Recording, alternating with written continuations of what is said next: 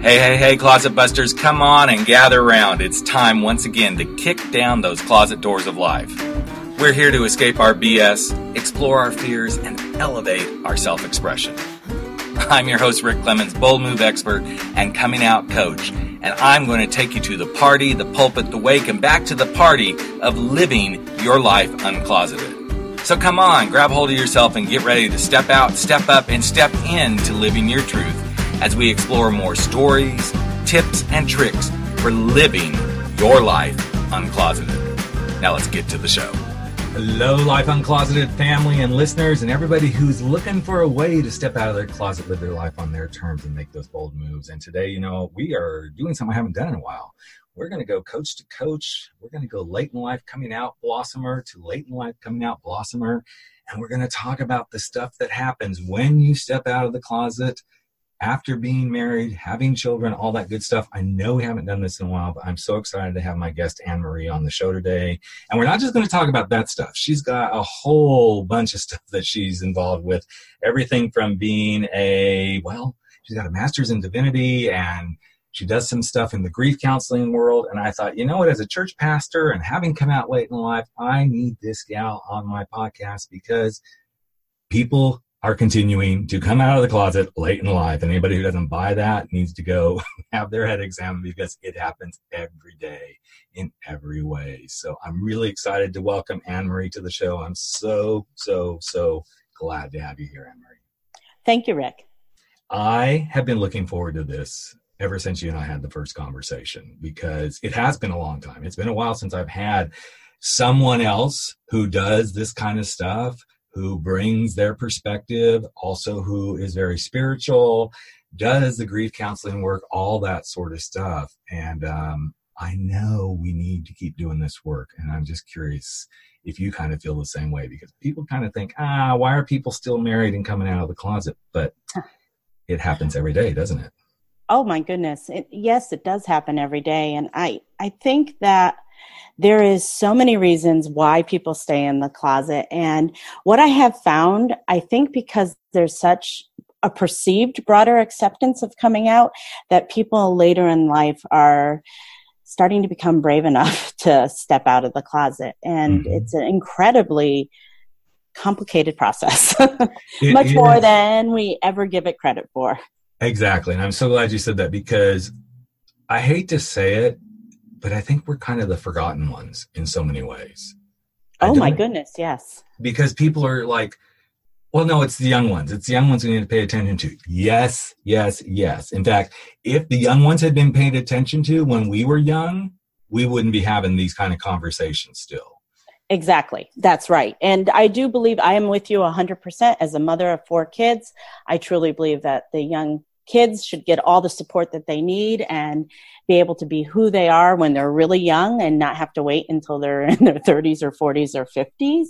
Um, but the thing is, is that they didn't have this when we were um, mm-hmm. young. And so, I mean, even the feelings I had as a young girl or as a young teenager, I was so uncomfortable that I couldn't even talk to anybody about mm-hmm. it. Yep. And I agree with you 100% that we are the f- forgotten ones because, for example, if you go on some of the websites, the larger websites, and look for resources for coming out later in the li- in life, there are none. Yep. There's nothing. And so mm-hmm. what has happened is that we ended up, there's just been a whole underground movement of support for people coming out later in life started by people like you and I, Rick, that have come out later in life and said, Oh my God, this was such a difficult experience for me. Let me s- find some sort of support group for people. Let me start something for people. Mm-hmm. Mm-hmm. Let's just even have the conversation because I remember, and before before we even got on this podcast, like a few weeks ago when Anne Marie and I were talking, I still remember when I did finally come out. I thought, okay, I'm I'm the only one or mm-hmm. I'm a mm-hmm. very small group of people who've been married and have kids. And then suddenly I get out and I start, you know, socializing, I start hanging out in groups. I'm like, oh my God, there are so many of us out here who have done this. Now, granted, I don't know that it's as big a population as people in general that come out, but it's substantial. And I was shocked by that. I was shocked by how many people are in this same shoes that I'm sitting in that you're sitting in.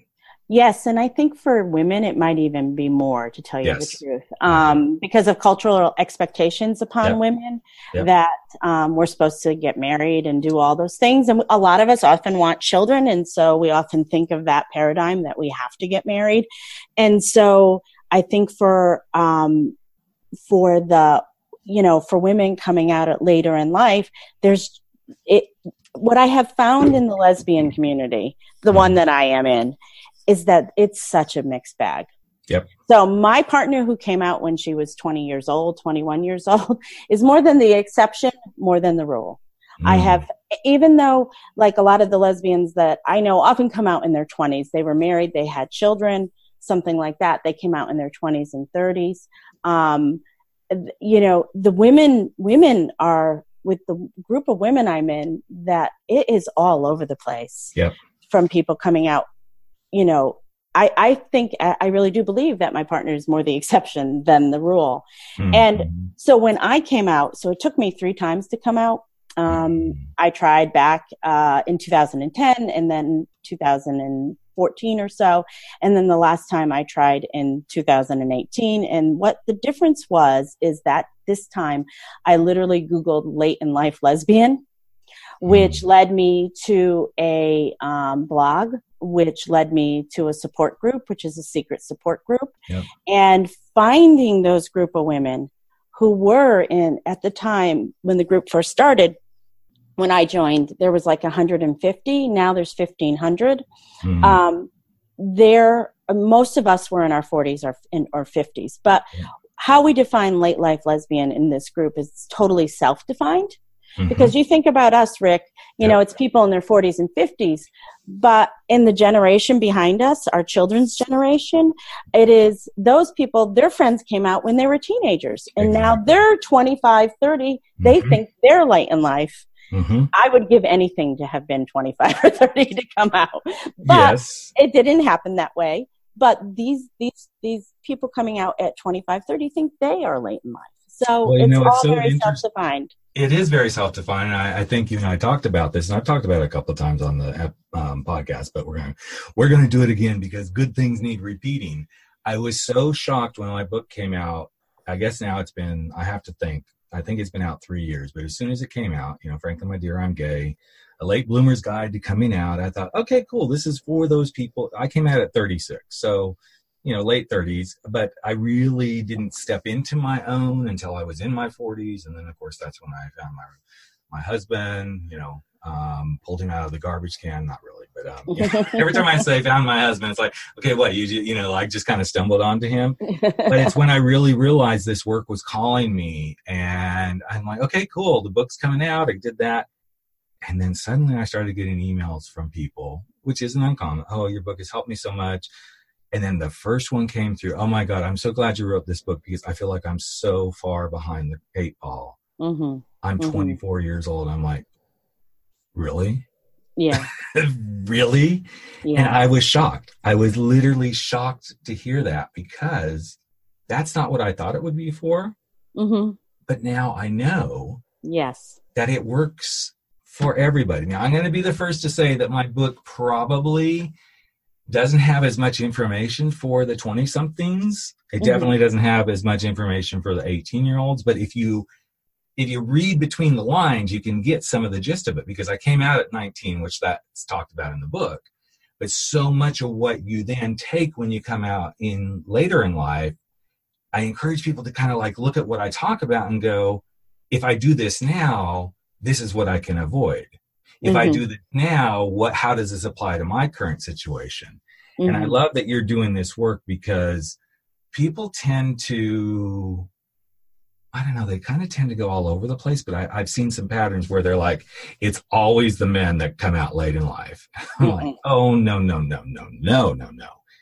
I don't know the statistics, and I'm sure you don't either. I would love to see some statistics of, you know, okay, so how many men versus women come out, you know, after age 35. But I know this that it happens all the way up the age ladder. I mean, I've Right. got guys coming out at 56, 60. Um, one guy that I know personally, he's in his early 60s, mid 60s, and he's just coming out. So it's so, so fascinating. So I have women in this group that um, are in their 60s, 70s. We had, I think our oldest is in the, her 80s, but yes, wow. people keep doing it. And since I live in Nashville now, and since I, people are starting to realize that I do this, that like I get a call every, you know, once a month and I go meet yep. someone for coffee. And typically the women are in their 40s, 50s. And the last person I met was 68. so, and she was just coming out and she just realized that, you know, she just sort of put all kinds of pieces together and realized that she was gay. Well, let's talk about those pieces because I still think this bears some repeating and because you're doing it from your side of the fence. I'm doing it from mine. And I, I still work with men, but I, my coaching practices doing so many different things. What are some of the most common pieces you see for women that like okay this is why they finally um, have the wake up call so to speak? Um, well i well first of all i think i would like to talk a little bit about what keeps women in the closet and and then what ends what ends up happening. That sounds um, perfect. okay so i think first of all there's societal re- societal reasons why women stay in the closet um, I think that women are told from a long time ago, from the time we're children, that relationships with men are difficult. And so sometimes when women can't understand that, that that we have a difficult relationship with a man or we can't connect with a man. And so but we're told our whole lives that it's hard to have relationships with men. And so for some of us we can't separate those two things mm-hmm. um, i think another thing is that women are so hypersexualized in our culture that if you're a woman who's attracted to women you um, you're you just think well everybody's attracted to women because they're used to sell every product out there and you know i that was me um, I'll tell you something funny. I used to go through these mental gymnastics that, oh, I find this woman really, really uh, pretty, but you know, I realized that we use women to sell products and that they're sexualized and women are, are portrayed as art, as forms of beauty. So yep. that's just the society. And that's why I, um, find this woman attractive. Mm-hmm. Um, I found out from my therapist that straight women don't go through those kinds of mental gymnastics, but that was my own internalized homophobia. Yep. Um, I think that there is such internalized homophobia that people, even people that consider themselves as allies of the gay community, which is I was somebody who considered herself an ally, and you t- and you and I talked about this before. I was okay with everybody else being okay, being gay. Mm-hmm. I just wasn't okay with me being gay. Yep. And so that is what, in, you know, that's internalized homophobia. I think religion keeps us in the closet. Um, I'm a minister. Yep. So um, I think religion, especially the more conservative religions, really keep women in the closet. And I think that is the hu- biggest reason. I think that's probably one of the major reasons, either what they were taught as children or as they have grown up and raised their own children that religion keeps people in the closet, and that's really too bad. Um, and I uh, find these all so interesting because if I were to now back up and go through this f- from the male perspective, so you started with relationships with men can be difficult. Now, if I could talk to all my gay guys coming out of the closet yeah. and go, I need you to understand this, so please hear this. Relationships with men are difficult because they are. Mm-hmm. Also, on the flip side, relationships with women can are be difficult. Yeah. Because men tend to be very black and white sometimes in their thinking. Women tend to feel. Women mm-hmm. tend to gather. Women, women tend to make community. Guys, yeah, we kind of do that, but we don't do it in the deeper way. So that's mm-hmm. the reason relationships become deep, um, difficult. The hypersexualization, it's so interesting because it's kind of the reverse. Men are supposed to be men. We're supposed to be tough. We're supposed to be warriors. We're supposed to be all this stuff. So we are looked up to, quote unquote, and I'm being very generalized here, folks. So please don't say, oh, this is what Rick thinks. No, what I'm saying is when you're seen as men are men and we're supposed to be this and we're supposed to be that, we're supposed to be these sexual beings. We're supposed to be the guys that conquer. We're supposed to be the guys that screw around. All this stuff also plays to why as a gay man i'm not who i am so i've got to pretend to be all this crap. Mm-hmm, exactly. and then that leads into the internalized homophobia which mm-hmm. is if i don't act like a man's man then i'm going to not be accepted i'm going to be rejected and all this blah blah blah blah blah. And of course, yes, the common, most common ground that I find is for many people mm-hmm. religion and family expectations. Even if there's not a deep seated religion, if there's even a taste of religion that says homosexuality is not good, it's going to keep people in the closet. And, right. You know, it's so interesting to hear you list these out because every one of these things, when I start to work with someone, one, if not all those things, is the reason that they stayed in the closet. And the family societal expectation of marriage is actually another one that really keeps people in the closet. When you get married and you've done this, you've committed to this, this is what you're supposed to do. Now, I don't think it's so much in this day and age as new people are contemplating marriage and stuff, but I know in our generation, mm-hmm. that's how you did it. And well, for I, no other reason, you ha- you needed to stay in that marriage, even if you were miserable, even if you weren't having any sex, even if there wasn't any intimacy, you stayed in that marriage because this is what you do. Exactly, and what what the other layer of with women is that they feel responsible for everybody. Yep. They respond. They feel responsible for their spouse's emotional well-being, and they feel responsible for their children's emotional well-being as well. And so, for a lot of us, and this is me included, coming out of the closet meant that people were going to be upset with me mm-hmm. because I was going to want a divorce it took me a long time. This took years. So, yes. but when the time came and when I knew that I was going to have to leave my marriage, because a lot of people do this dance for the first year or mm-hmm. first six months, year, two years, where you try to figure out how you're going to stay together yep. and live your life as a gay person. Mm-hmm. And, and, and I have seen women do it time and time again, going, talking about, you know, having threesomes and doing, you know, things that like they things that they never would think about in their their their try to get the, to stay married. Um, oftentimes their husbands are like, you know, I'm okay if you date another woman, but it's sort of funny because that's again something very societal because some, being with a woman is seen as lesser than being with a man because exactly. a lot of the husbands will say oh you can go have you can go sleep with a woman you know that's fine with me but then then um, which is sort of sort of very ironic because if you're a gay woman and then you sleep with a woman, then you're never going to ever sleep with them mm-hmm. well, but, there, but there's the sexualization again. It's so acceptable for. I mean, we're going to go on real because it's my podcast and we do it. Mm-hmm. guys get off to watching women on women porn. Not all guys, again, man, but it, you know, okay, gay guys maybe not, but it's and, and there's some straight guys that know, but I know more straight men. That, oh yeah, I'd love it yeah, because it's about you getting your rocks off. And mm-hmm. okay, maybe the women do enjoy it, but when it suddenly becomes okay, it is women and they like women and they don't need a man or his penis or want it. or want it. Exactly. It's suddenly like, oh, okay. And in fact, it's so interesting. I, we were having this conversation this past week um, at a at a meetup that my husband and I run, and somehow I'm I'm like sitting on one end of the group, and it ended up being me and three other guys who had gone down the path of vaginas. Okay, mm-hmm. but I was far enough away. I can't, I couldn't understand what he was saying to the group that was on his end of the um, table, couch, whatever you want to call it. And finally, I said, "What do you, you, you know?" And he goes, "Oh, we're just talking about guys who have been with women." And I thought, isn't this interesting? You know, mm-hmm. because mm-hmm. we are now in our own little space, and I know you've experienced this. you got to become your own little anomaly within the community because there's those of us who never have been with a woman or never have been with a man, and then there's those who have, and of course, then you have the whole bisexual thing that people get into all the time. So I find this so interesting. Um, when people take it to that space because to me the thing that they're missing is it just isn't about the sex either.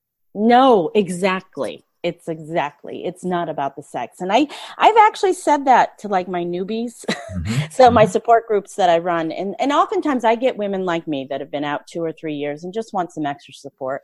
But then I also get women that are like months out of the closet or or weeks out of the closet. And there's the very proactive ones that are going to figure it out right away. Mm-hmm. And, you know, when I say to them that it's not just about sex, it's about the emotional, spiritual physical, intellectual being with the person of the gender that I am supposed to be with. And, you know, it's so funny you were talking about women being more emotional. Well, a lesbian relationship is more emotional. I mean, because the wonderful thing is that I'm also with somebody who can get me into get get me on an emotional level, but you talk to any lesbian couple, it is there's a lot of things that you have to learn to navigate together because you mm-hmm. are with two people that not all the times because there's always exceptions to the rule or not to the rule there's always exceptions to every story you tell yeah. but you know generally women are pretty hypersensitive and i mm-hmm. find that my partner versus being with my ex-husband my partner can sense my mood more than mm-hmm. my ex like i will be laying back my back will be to her and it'll be the morning time and she'll go what's wrong I'm like like mm. how do you know this Right. Because my ex husband would have never known anything was wrong in a million years. He just and to your point, I love this when you know I'm working with my guys or gay men in general. It doesn't have to be somebody who's just coming out. They're like, and he just doesn't get me. I'm like, no, because men don't go into that space until they learn how to go into that space. Right. Men do right. not let their emotions show. Men do not open up. And in fact, one of the biggest programs I'm having really good success with now is helping men step into those spaces of being very naked and raw and real with themselves. Because mm-hmm. as soon as they learn those things, suddenly their life begins to change. It has nothing to do with their sexuality because the groups mm-hmm. that I'm running are very mixed groups. But this thing that you just brought up is the power of really getting what it means to be gay or lesbian or bi mm-hmm. or trans. This is mm-hmm. not something that is something we have made up and it pisses oh, me gosh, off. and the Christian right and all these people and even some stuff that's starting to happen. It's like, no, this isn't something we just pick and choose. I knew from a very, very, very, very young age that there was something different about me. I didn't just look at men because I admired the man because they were a man. There were physical attributes. That's the reason I'm totally turned on by men with a furry chest. It's mm-hmm. always been that way. It's always been what I've looked at. And it's also because the guys that typically represented that way, there was something about them as a man mm-hmm. that connected me to them, that made me feel emotionally safe, that I felt like I was spiritually connected to, even at five and six years old when I didn't know what any of that meant. Now I do. Now I totally mm-hmm. get it. So mm-hmm. as you're doing this work, um, I know for me, sometimes it can be very challenging because people tend to not step into their truth and they kind of have to be like nobody else can do this for you but you. So the more you hold back right. the longer this is going to take. Do you find it, that? exactly right. And I, you know what i think you're describing is what Brené Brown is working with and it's called the power of vulnerability. Mm-hmm. to being risk to being vulnerable to people. And i do find that i find that women that are afraid to I find that women have, I find that a lot of the women that I work with really have a lot of internalized homophobia. That, that's really the biggest thing, you know, mm-hmm. and then the second, and then the other societal expectations on them as a wife and a mother and, and how they should stay. Yes. And I think this kind of plays into what you just said about the societal expectation, but it's also women and gay men, but I'm going to start with women in general, struggle with self esteem so much. Oh, yes. Yeah. Because of what society says they are. And it just slays me right now to watch what's happening in our country with women who kowtow and bend over to what is going on as if this is norm. This is how we're supposed to be as women. We're mm-hmm. supposed to take this by, you know, our vaginas and just yes men are supposed to i'm like no no wonder you have no freaking self-esteem are a barbie doll that's just supposed to be a prop. No be a human. Stand up for what you believe but then you step into the same place with gay men and they suffer yeah, the same stuff because you're not the man that people say you're supposed to be.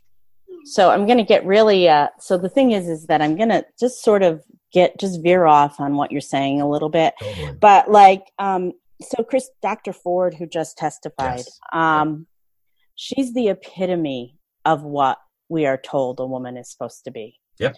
She's married, she's straight, she has children, she is educated, she's gone to Ivy League schools. She is everything that women are told that they're supposed to be, and yet they still don't believe her. and so, can you imagine if you're one of those women that aren't one of those things, not everything, you know what I mean? Mm-hmm.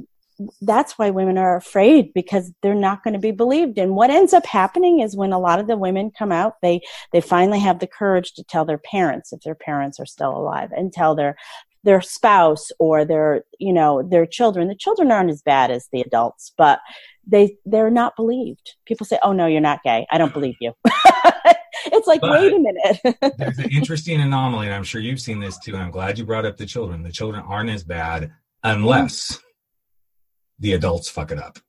Well, yes, unless one of the uh, the parents picked them again. My, mm-hmm. my, kids were pretty darn good. I mean, yeah. yeah. they had their problems here and there, but generally we're accepting of everything. But it is inter- it, is, it is an interesting dynamic though because the kids can be totally cool, and the minute the vile bickering, I'm going to show you, you've screwed up my life. As soon as that starts to happen, and they allow that to be the children to see that, that's mm-hmm. when it begins to hurt. Mm-hmm. Because the kids probably, especially in this day and age, now again, I'm generalizing because if you're very evangelical, very right, you know, Christian, blah, blah, blah, no, there's not going to be anything. That's a whole different, we could do a whole show on that stuff and how that has the impact.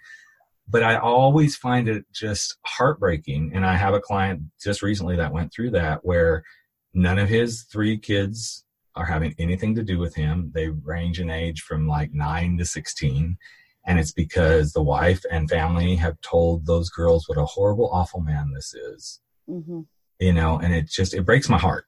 It mm-hmm. breaks my heart because mm-hmm. what could be better is to show these children this is the power of being who you are and mm-hmm. being 100% authentically who you're meant to be and, and the path you're supposed to live on. You know, it was actually really interesting. I ran into an old friend of mine recently, and um, she hadn't seen me, and so we hadn't talked about anything. And she knew my kids, and she said to me, "This was one of the first people that ever said this to me." She goes, "What an example your kids have of being who you are authentically are." And and coming out of the you know coming out. She goes it is such a gift you have given your children. Because usually i get the opposite yep. from not said so much but implied like mm-hmm. so you know um my partner talks about the full embrace and the half embrace and it's really true and I, and I, any of you people if any of your listeners are coming out right now so i got a lot of half embraces in which i told people i was gay and they then it immediately would ask me about my ex-husband or my children Yes. how's your kids doing? How's your husband doing? Doing. Yeah. How's everybody? Which is understandable, but but but that's not the point until you get a full embrace. So, yes. My son's youth pastor, nice 30 year old woman, I told her because, you know, it, because of, because of everything. And I told her, and she said to me, Congratulations. I am so happy for you and I'm so proud that you've done this. I am so happy.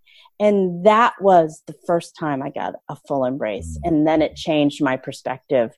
So now when I, that doesn't, ha- I don't come out anymore, but you know, right. the ones, the successive ones after that, I always noticed when someone gave me that mm-hmm. full embrace. And we all, we all deserve a full embrace when we come out.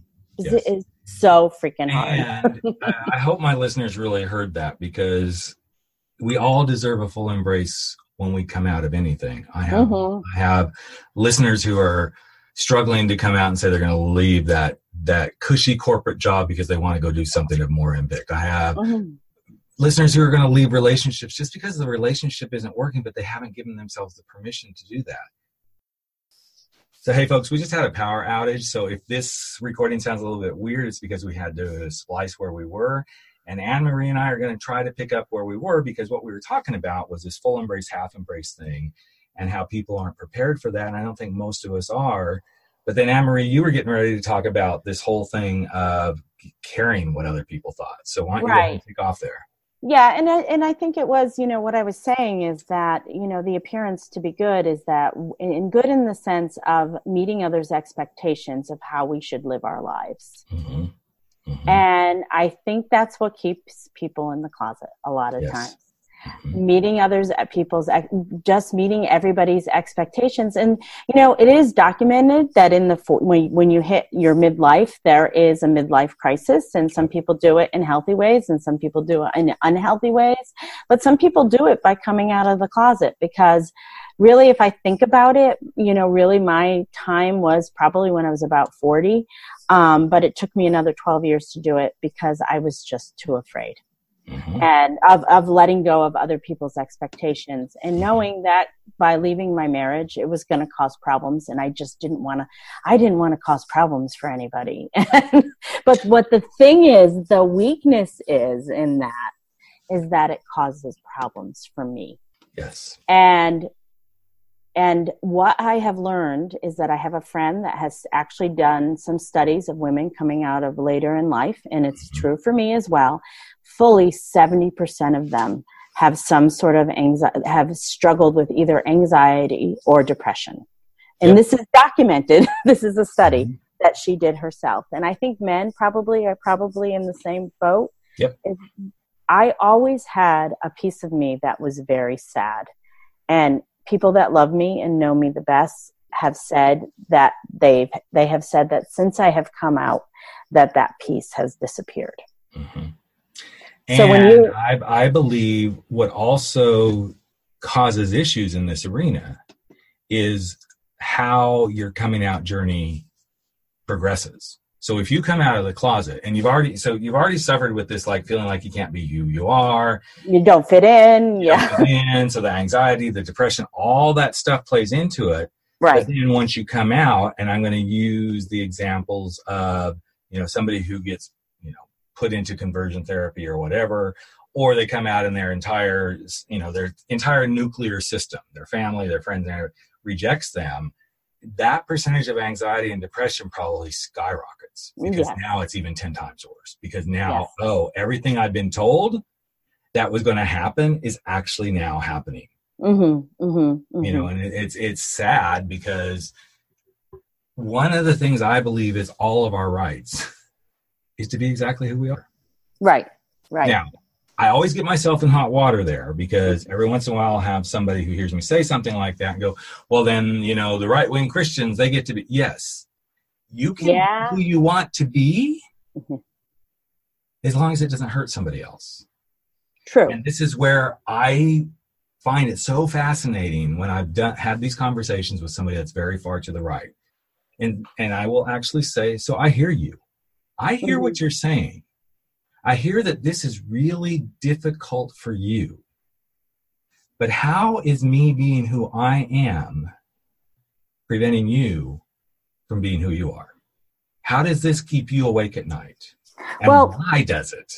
Well, but but the thing is, Rick, is that it's like it's just like a religious belief system. Because what the, the problem is is that is that if you have a religious belief system in which you impose your beliefs on other people, then that that that's just not right. Your religion and spirituality is for you and how you view your world. And we all view our worlds. We all have theologies or no theology, but it's still a system of yeah. beliefs that we believe how life should be. So if you think about it, heteronormativity mm-hmm. is a belief system. it is very much so. And so what has happened is become, it's like, it has become it, like people think it's just the absolute truth. Mm-hmm. but it's not. It is mm-hmm. just a belief system. And so what it, it is so what has happened is that heteronormativity has just been blanketed over all of all over society. And so when somebody does not fit in that mold then they're bu- bucking a belief system. It's not it's not an absolute heteronormativity. It's a belief system how things should be but there's actual ways other things can be. Yes exactly. And I, and I love that you brought this up because one of the things that i have also posed to those people that when they say well if if if homosexuality were allowed to reign the world then there would be no procreation. And i always say but we don't want to reign the world. Right. We just want to be in the world. Correct. That's because right. Because if you would look at history people who don't believe this stuff we've always been here. Okay, I may mm-hmm. not have always been here, Anne Marie may not have always been, but homosexuality has always been here. All you have to do mm-hmm. is look through the history books to see that. And guess what, folks? The human race hasn't died out because there's been homosexuals. No. It's we're still procreating. Heterosexuals are still producing homosexual and heterosexual babies, and bisexual and transgenders.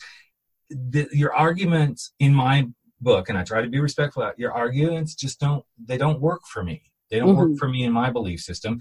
Just like my belief system doesn't work for you, but I'm not trying to impose my belief system on you. I'm just saying, here's what I believe, and as a human being, I have the same inalienable rights, and now I'm taking it right out of the Constitution there. I have the same inalienable rights to be who I want to be as you do, but I'm not trying to impose my beliefs, nor am I trying to cause harm. I Right. believe, at least from my religious upbringing, this is my perspective. The reason this hit home hits home so often with people is because somehow, if they don't do this, if they don't try to help me, if they don't quote unquote convert me and heal me of my evil ways, then they're going to lose some shit to get to heaven. Mhm. And I'm like, Oh, if, no. you know what? If that's the way you go, I feel really sorry for you because there's so much other stuff you do in your daily life that is taking those other chits for you to get to heaven that you're really putting the focus on the wrong thing. yeah. And I know you get this as somebody who is a pastor and you do have done the divinity work and all of this stuff because it is very Well, scary.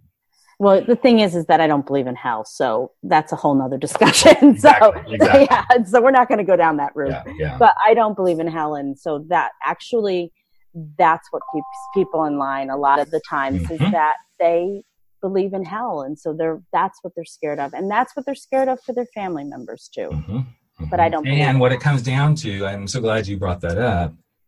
I have a really hard time, even though I deal with it too in different ways. I have a hard time believing in a power that's greater than myself. That the only way I can believe in it is out of fear. Right. And I, I don't believe do in that. that type of power. That's No, not. I I don't don't, believe that. No. Yeah, and and my, you know, I, I, we'll just call it a higher power because we're talking to a diverse group of people. Yep, yep, But um, you know, my higher power is about love, and so that's what it's all about for me. And I believe in a God of, I believe in a higher power of love.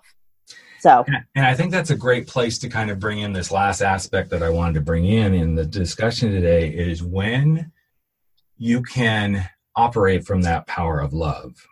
hmm even though the coming out process is going to be a process of grief, hmm in my book, you can get through the grief. Everybody, everybody can get through grief if they look at it from a perspective of love.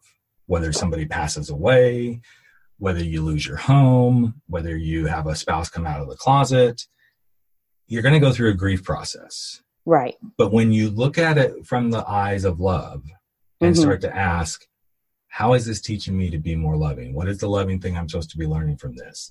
hmm When you start to approach, and it doesn't have to be just love, but I like looking at it from that lens because what am I supposed to learn about loving myself? What am I supposed to learn about loving others as I as I'm going through this challenge? hmm hmm And I know that you do a lot of grief work, and I'm just curious when you do this grief work because it's going to come up. It's going to come up every time somebody comes out of the closet. They're going to go through the stages of grief. Right. And and so well, through that with the grief work. Yes, I do. And what I have, so this is the thing is that, so the stages of grief, actually, which is ironically, which they apply to grieving people, but the actual the study by Elisabeth Kübler-Ross was done on people who were actually dying. So I find it really interesting because I think when we are coming out later in life, we are dying to a way of being. Yes. And so it's very true about what she talks about. Um, and so the stages of grief, and sometimes you're going to have to excuse me, even me, I forget them, but Yeah. there's there's depression, anger, acceptance, bargaining, and there's one more. Do you remember it, Rick? I always I like I always blank on one of them, but I'll get Well, I think it. it's acceptance, the last stage. no, I said that acceptance, bargaining, but there is, but the There's thing one is, more. Yes. yeah, there's one more, and it'll come to me. But the thing is, um, is depression, anger, bargaining, acceptance, and Denial. Denial. Denial. Thank Yes. you, thank you, sir. So doesn't that sound like the Mhm. coming out price process? Mm-hmm. And the thing is, is that so what I tell people, whether you are grieving coming out of the closet or the death of your spouse, because people know these now, these things, they've read about them and stuff like that, is that there's no rhyme or reason to it. And the thing is, is that you can seem, you can feel like you're doing really well, and then all of a sudden be hit by grief again. Yep. Um, and so for people coming out of the closet later in life, okay, so you're losing who you are, like how you viewed yourself in the world, how you have existed in the world in your adult life. And I think that's the difference between kids and coming out and us when we come out later. Kids are what's losing is how they're existing in their future and how their parents saw them and how their family saw them. But us, we are leaving how we existed in our adult lives mm-hmm. and going now to a new life, which is fraught with all kinds of things because we don't know a lot of stuff too. Mm-hmm. And so we're losing that. We're losing, oftentimes, people are losing very long term marriages. I was married yep. 27 years. Yep you know um, you're losing how your your children view you and how they relate to you and they find a whole nother part of you though my some of two of my children knew i was gay for a while but mm-hmm. they're losing a whole nother part of you that they didn't know they that there's now a different part of their mom or dad that they didn't know even know existed. So you become very puzzling to them because they just don't get it. Right. Um, but what i always find so interesting about that is when somebody says I had a really good friend say to me, "Oh my God, I didn't even I don't know this you," and I'm like, turn to her. And and she was a good friend. We hadn't seen each other in a couple of years, but she'd been she'd been around as I went through this, and we finally had lunch, and and it was all about her. So mm-hmm. I don't I don't know this you, and I'm like, guess what? I don't know this me either. So I guess yeah. we have to know them together. Yeah, exactly. she didn't like she didn't like that response. Well, the thing and is, what I immediately did was I took it out of this isn't about you, it's about me, which is about you and us. But you, she was so hard trying to make this about her, which is the common thing that happens when people get the pushback when somebody comes out. Exactly that, and happens. And you know, uh, one of my children tried to make it about them, um, but also too is that um, you're going to lose friends in this process. Unfortunately, yes. it's just the way it goes. And I know for not. Uh, and again, we're talking about a bell curve, so there is a bell curve. There's yes, there's there people who lose every single friend and every single family member, and so people that lose nobody. Yep. So, I mean, that's just the way it is. You will lose friends during this process. And so that's another thing that you have to grieve. And friends. that's what I find so powerful is if you give yourself the space to admit you're in a grief process. Right then each time another piece of the grief shows up in a different way. So you're you're grieving, letting yourself go that you didn't know, even though it's always been there, and now you're stepping into the new self. But then you're going to grieve when somebody leaves your your friendship, your family, whatever, and then you're going to grieve that oh wow, some of the rules that I used to play by no longer work because now I'm in a same sex relationship. So you're going to grieve some of it's mm-hmm. a never ending thing. And I always find it so fascinating when somebody says to me, okay, so I think I've got it all. I'm like, oh, hell no.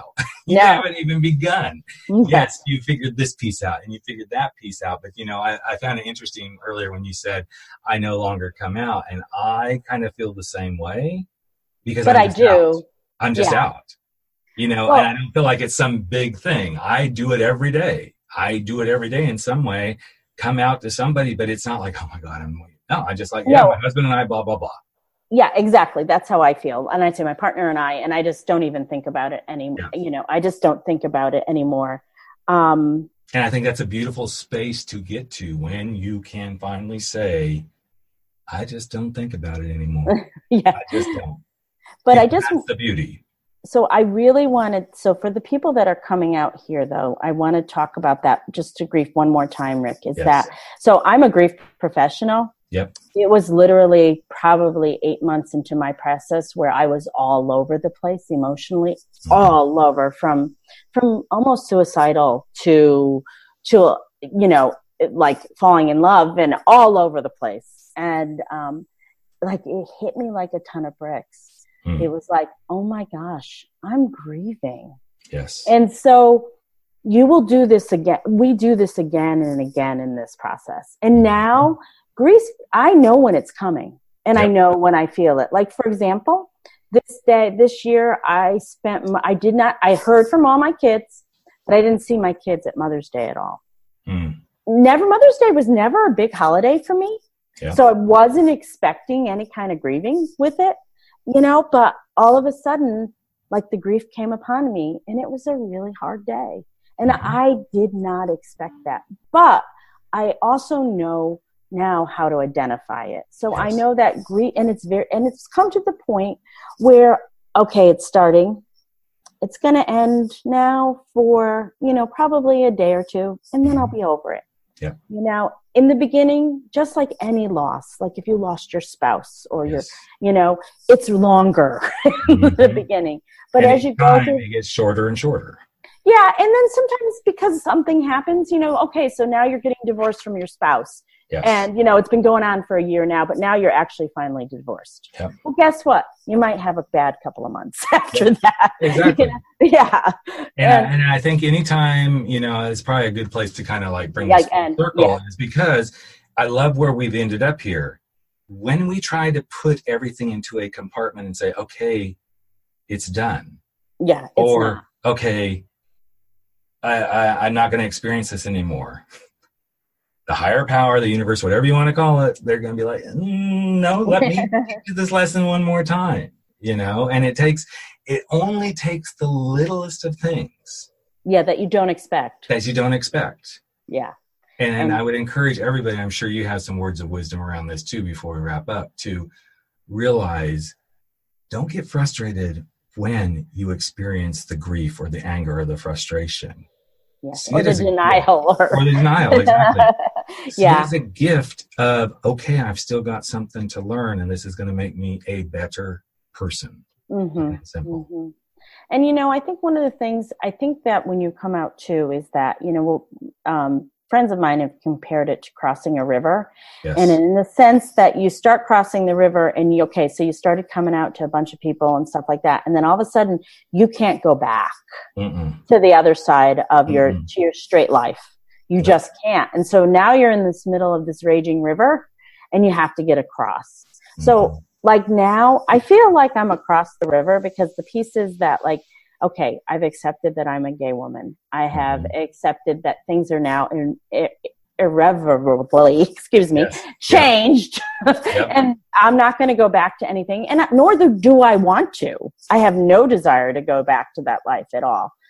But things have changed. And so now I'm th- I am across the river, but I'm still hit with grief once in a while. And it just just shows up.